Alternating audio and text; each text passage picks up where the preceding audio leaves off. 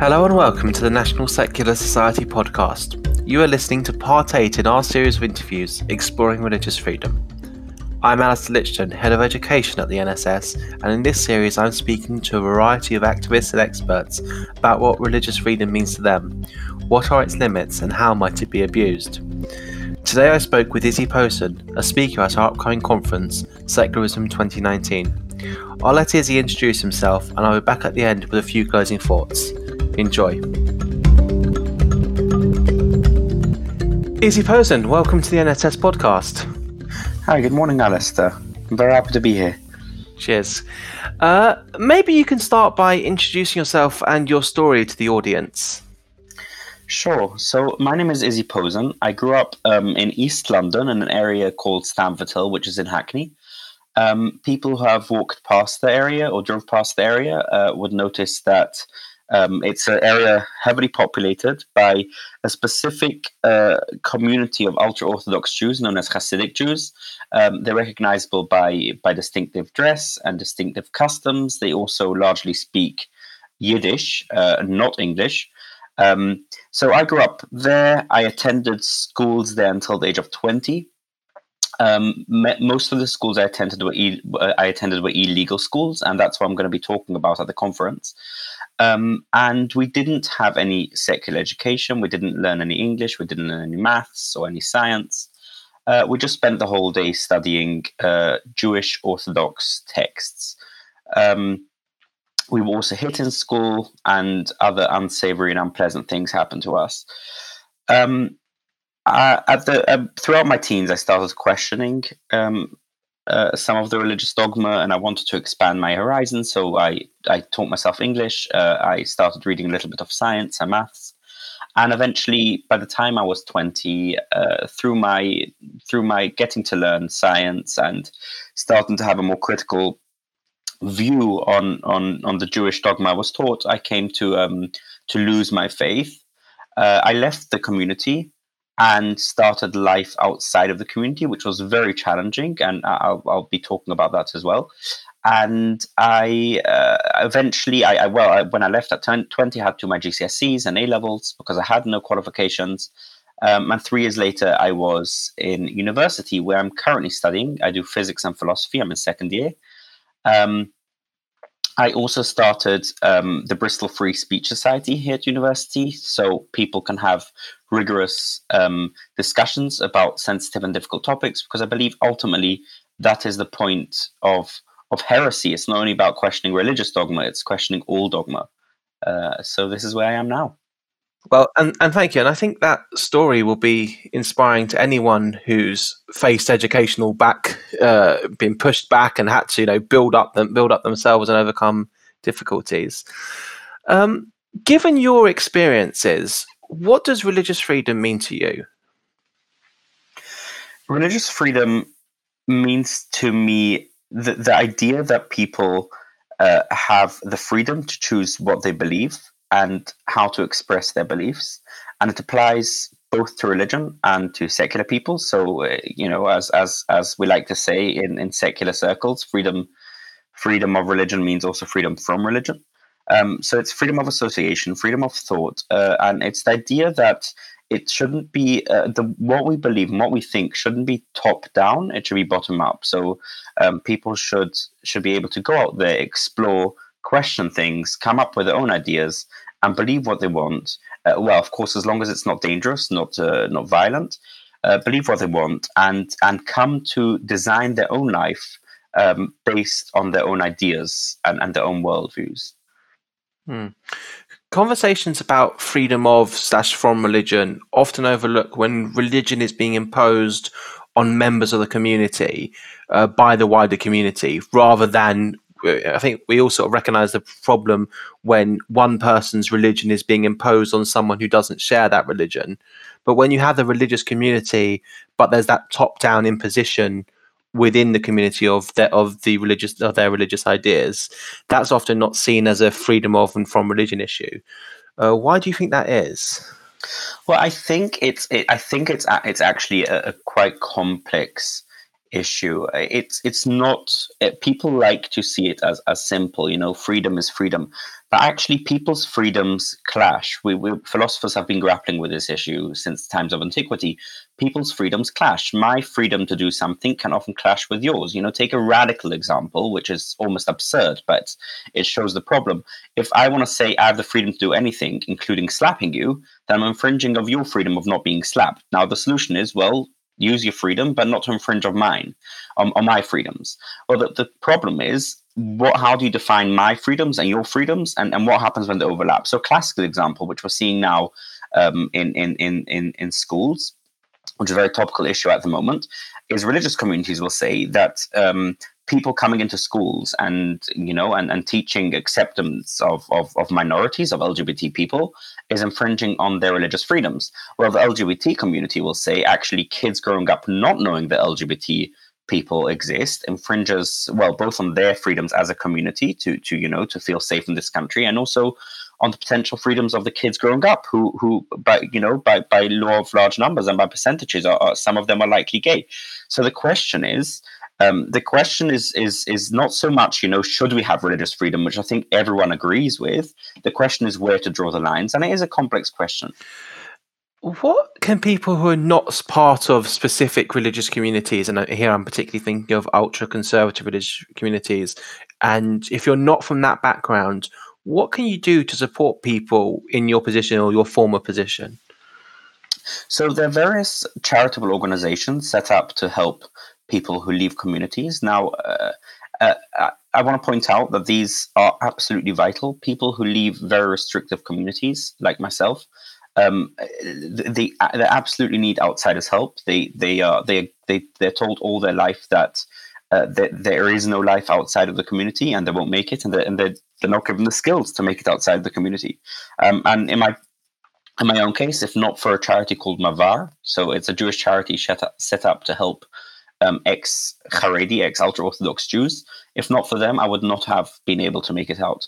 So I think the first things that uh, the first thing that secular people can do is help and support these charities. These charities uh, need money to help um, to help people leave. They need volunteers to, uh, you know, uh, ba- basic things as teaching uh, t- teaching people English, teaching people about relationships. I grew up in a community where for for for, set, for since the age of thirteen, I wasn't allowed to speak with any women and you know leaving that into the world we, we need mentorship we need we need uh, we need to be be taught effectively how to make it in the secular world so these charities rely a lot on on on, on volunteers and and on donations so that's i think a, a really good way in which people can help these communities uh, there's another charity that i know in the wider community called faith to faithless um, I know the director. Um, he's a friend of mine, and that's also a, fa- a fantastic charity that people can help. When someone has missed out on a basic education as a result of you know being in a in a specific very narrow community does the state have a responsibility to then prov- to make sure that they do get that right to education later in life oh i wish that was the case i mean if only if only the government would pay for my uh, for my uh, for my education that i had to do later than everyone that'd be fantastic and I, and I wouldn't be in so much debt as i am now um, I, I assume I assume to make that come about would need uh, would need significant lobbying, and I, I don't think the community of, of ex fundamentalist religious people is large enough to make that happen. But I would say yes, and I know there are cases. I know in Canada, a friend of mine who grew up in a Hasidic uh, education system, and, and he didn't get an education. He's he is suing the state, and he's effectively saying, "Look, you had a responsibility to protect my rights as a kid. You didn't. I didn't get an education." Uh, now I'm suing you for the damage. First of all, give me an education. Secondly, I've gone many years without being able to find a job because I don't have skills. Um, compensate me for that. And I think that's a decent argument. The case is still going on, and I'm very curious to see what the outcome is. But I do think, and, and, and uh, this is uh, myself and fellow ex community members do feel let down by the local authorities because the local authorities have known for decades that um, thousands of Stamford Hill kids are missing from the radar. They're not registered in any schools and they're not being homeschooled. And they didn't do anything to prevent that. So uh, it's not entirely their fault, it's the community's fault as well. But as local authorities who need to protect kids, they should make sure that kids get an education, a basic education, and they failed with regards to myself and my friends. So, um, should the government make sure we get an education late in life? Uh, I'd, I'd, love to see that happen. I don't think it's realistically going to happen. I mean, because I've seen local authorities that say just because a child is going to an illegal, unregistered school doesn't mean that they're not receiving a suitable education. Uh, and I, I suspect uh, one aspect of this may be that if you have thousands of children or potentially tens of thousands in spread over local authorities who are attending illegal unregistered schools, if the local authority were to take strong action on that, then they'd suddenly have the responsibility and that and they don't have the school capacity to take on the numbers of the children who have previously just been slipping through the net. Well, that's well, that's why we have local authorities, and that's why we have governments, and that's why governments have money to do the things they are obliged to do by law. I, I don't think it's an excuse uh, that it would be difficult for them. Yes, it would be difficult. That's why they're powerful. That's why they're governments to do difficult things. Mm. Is there a, a, danger in tackling some of the problems we're seeing in very conservative, independent faith schools? This is registered legal ones that we might end up driving more people into the illegal, unregistered sector, or simply just not getting any education at all. Yes, there is, and and this needs to be uh, this needs to be approached very carefully. I'm by no means an expert. All I know is my own experience of attending an illegal school and being a member of the community. So I know how the community thinks in, in this regard, and and it's important that uh, gov- governmental bodies and local authorities who deal with these issues are intimately familiar with the ways of thinking, so they don't misstep.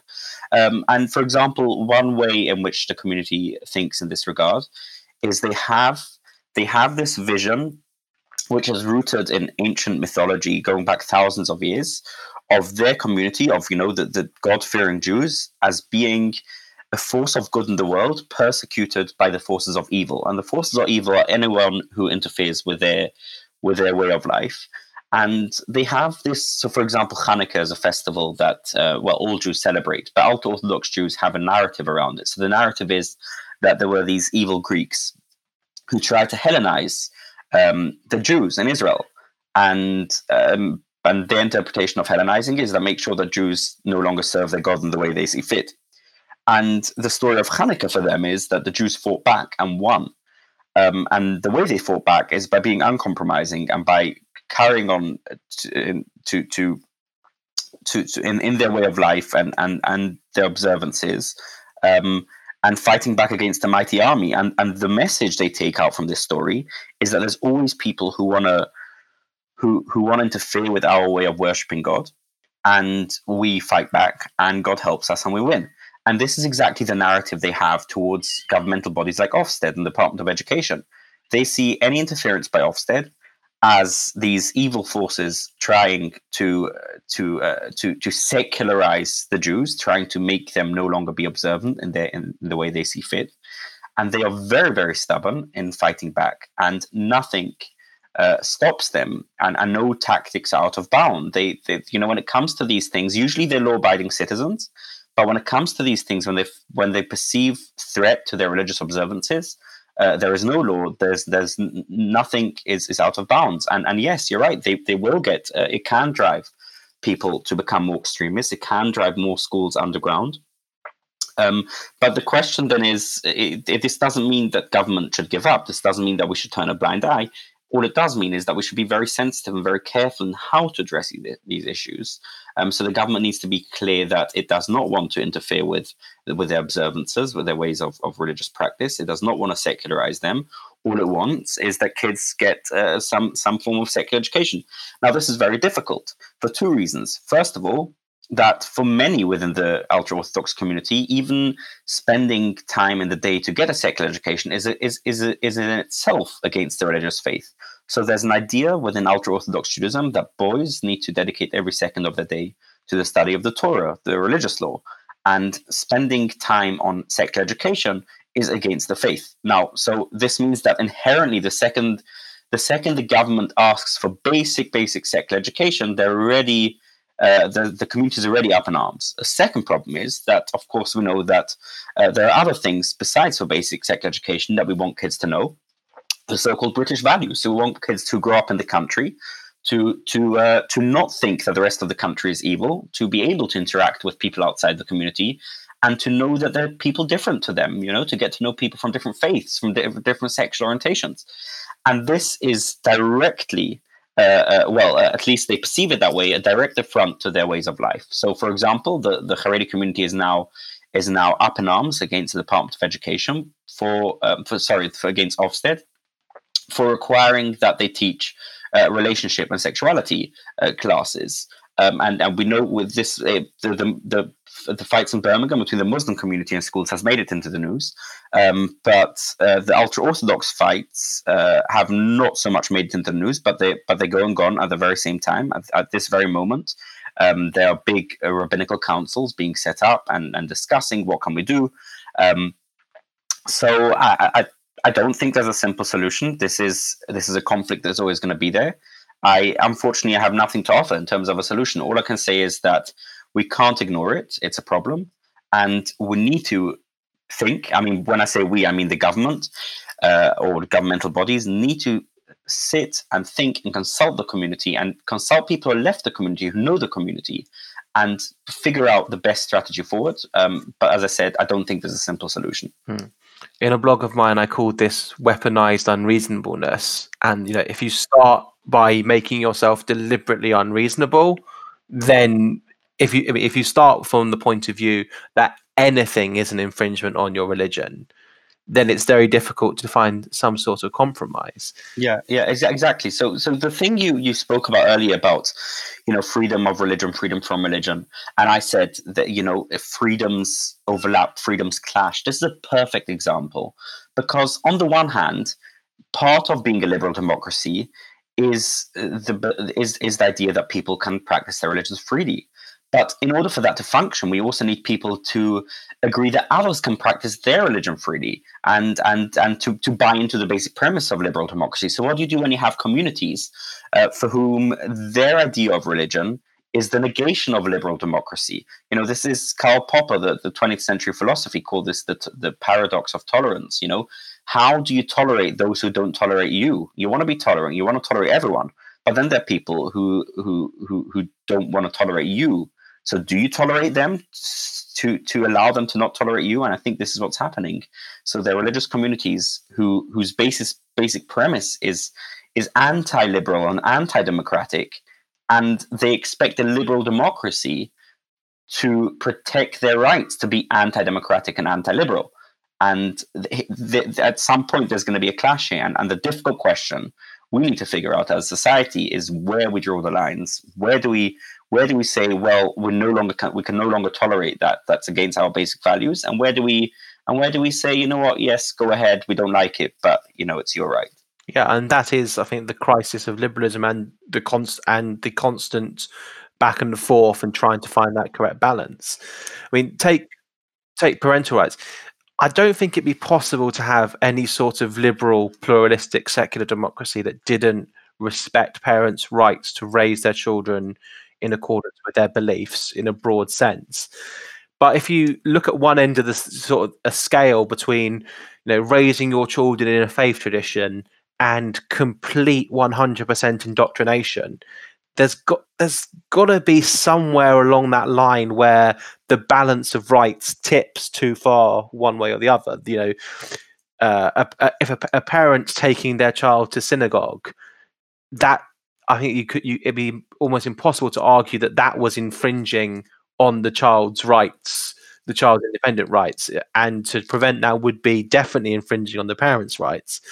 Uh, if you lock them in a cupboard under stairs all day and only let them read, uh, only, only let them read the Torah for 24 hours a day, that we'd all agree that's too far. But there, there needs to be sort of somewhere along between those two points where the balance begins to tip is it possible to draw a definitive line, or is it just a constant spectrum? Right. Yeah. Yeah. No, I absolutely agree, and I, I, I'm I'm skeptical about the possibility of drawing a clear line. It might be a very wiggly line, you know, uh, drawing around arbitrary cases. But I mean, in, in, in, I was grow I, I was brought up to believe that you know if you deviate from the commandments, you go to hell, right? And and hell is literal hellfire, and it's pain, and and kids are taught uh, taught about hell in, in the most in, in the gory details, right? Now, I would argue that that is child abuse. That is psychological child abuse. You're telling a child, a young child, that if they don't follow exactly what the adults tell them, then they're going to be tortured. How is that not child abuse?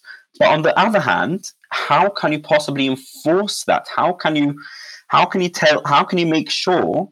You know, let, let's assume it was illegal to tell children that you know they're going to be tortured in hell. I think it should be. But how how are you possibly going to enforce that? How can you make sure that the parent doesn't, in the privacy of their own home, teach that to kids? But yeah, there are many, many other examples. And if you were to enforce that, you would be imposing potentially a greater, a far greater illiberalism through that.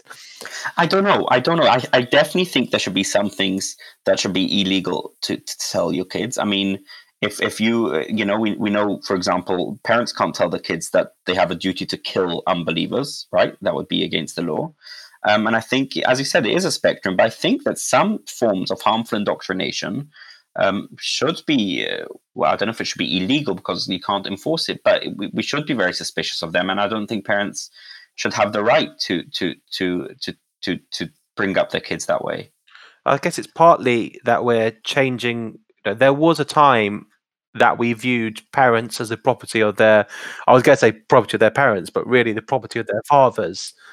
And we've you know we've evolved and changed that view, and we're moving towards a view of children as independent right holders.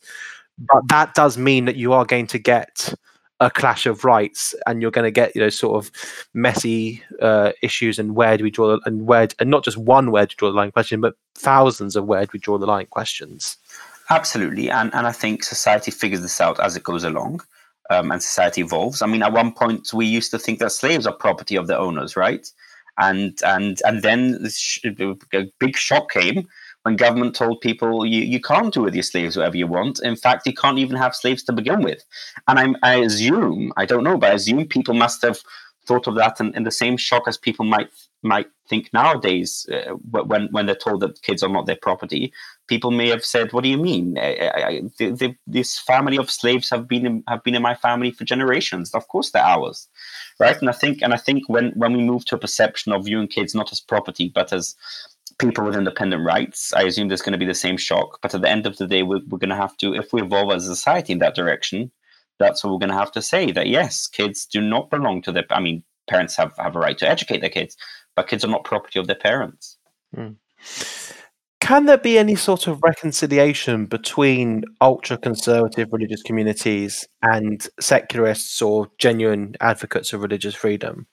No, no, they can't. They can't. The very inherent idea behind ultra conservatism is that is, is that people don't have a right to live the way they want um, and, and, to choose their own beliefs. Ultra conservatives um, are very dogmatic in their beliefs. They they believe with absolute certainty um, in in in whatever they believe and whatever God they believe, whatever faith they believe in, and they don't believe in in, in that kind of choice. They believe that uh, you know God created you, you have to follow God, and if you don't follow God, you're heretic. And, and and there's a spectrum. What do you do with a heretic? So in, in some Islamist um, communities they believe you you literally have to kill a heretic. Unfortunately, in my community, they didn't believe that uh, they should kill heretics. They believed God will will do the work for them. But they do believe that they don't believe in choice. When I left my community, nobody said, "Well, you know what, just leave. It's your choice." They said, "You, you can't. You're going to hell. You're, you're a sinner. You're an apostate." And I think that clash is always going to be there with secularism because the very idea behind secularism, and by the way, I use secularism broadly. Secularism can you, you can be a religious secularist, right? Secularism is the idea that is this very idea that people choose their beliefs and that people live the way they want to live. And uh, most religious people, I would argue, are secularists in that sense. Most religious people. Um, um, well, at least liberal religious people would, would would say that the government should be secular. There should be separation between church and state, and so on. Um, but when you come to ultra conservatives' religion, they they reject the very premise of secularism, um, and I, I don't see how there can be reconciliation there. Is there no way to sort of just kind of crack that barrier and begin to open that conversation through the route of say, well, well, you don't want other people's religion imposed on you. So, in return for not having others' religion imposed on you, we're going to take away your ability to impose yours on other people. And I mean, certain ultra orthodox uh, religious communities, uh, uh, to be fair, have no interest in imposing their religion on outsiders. They've th- and you know would even say that of course it'd be wrong to impose, uh, say, ultra orthodox Judaism on people who are non-Jews, but it should be imposed on people who are. Right. So that's that's not so much a, a matter of them being, you know, more open and more secularists and and you know I'm, more more liberal and progressive that don't want to impose their religion on others. It's a, it's a question of dogma. So jews don't believe that this is quite different. This is where judaism differs quite a bit from christianity and islam. Judaism doesn't believe that everyone should be jewish right? Where christianity from what i understand does believe that everyone should be christian and believe in christ. And i think to some extent islam also believes in in proselytizing in that in that way, maybe to a less extent. But Judaism doesn't believe in proselytizing. Judaism doesn't believe that everyone should be Jewish. Judaism, well, at least uh, when I say Judaism, I mean uh, Orthodox Judaism, believes that every Jew has to be observant. So um, when it comes to imposing beliefs, ultra Orthodox Jews definitely and absolutely want to impose their beliefs on other Jews. So, for example, Israel, the current state of Israel, is a secular state. Um, it was founded by atheist Jews. Um, but there's a growing ultra Orthodox community, and they absolutely want to impose their religion on others. They lobby the government to make sure that highways, motorways are closed on, on the Sabbath, uh, on the rest day. Um, and they lobby the government to make sure that restaurants have to be kosher and that marriage is done through the rabbinate, um, the rabbinical council. So they, they absolutely want to impose their beliefs on others. It's just a matter of conf- uh, a matter of dogma, an accidental matter of dogma that they don't believe that non-Jews ought to be Jews.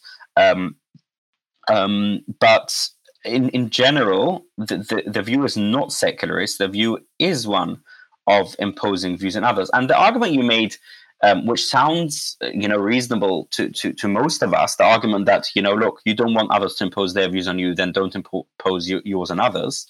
This argument makes sense from our perspective as secularists, um, because we don't believe that the dogma in question is true to begin with.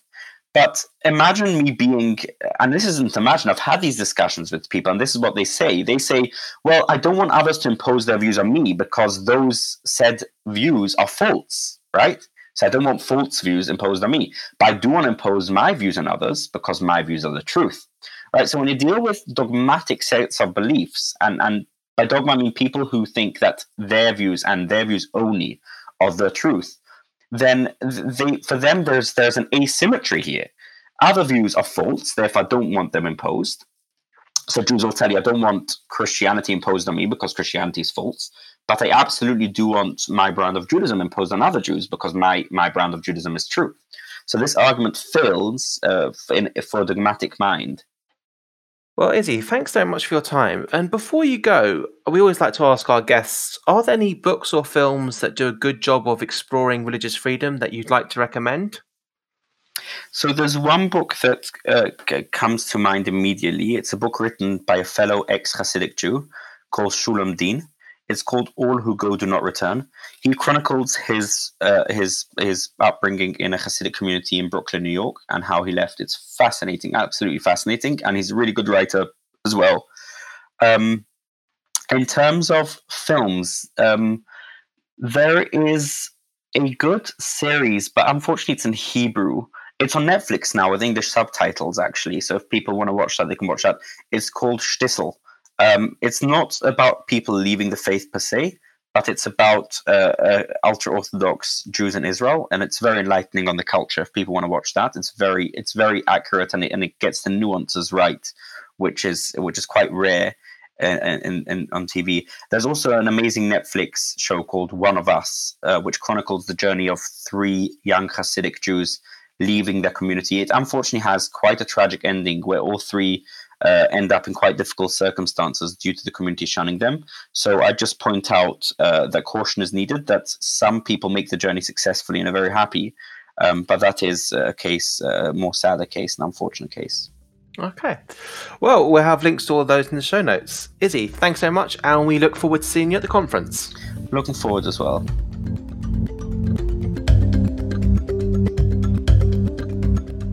Well, listeners, I hope you found that interesting.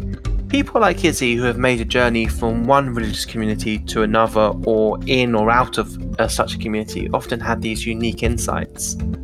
There'll be links to the organisations and films Izzy mentioned in the show notes, and we'll also have links to our work challenging illegal unregistered faith schools and abuses within registered independent faith schools.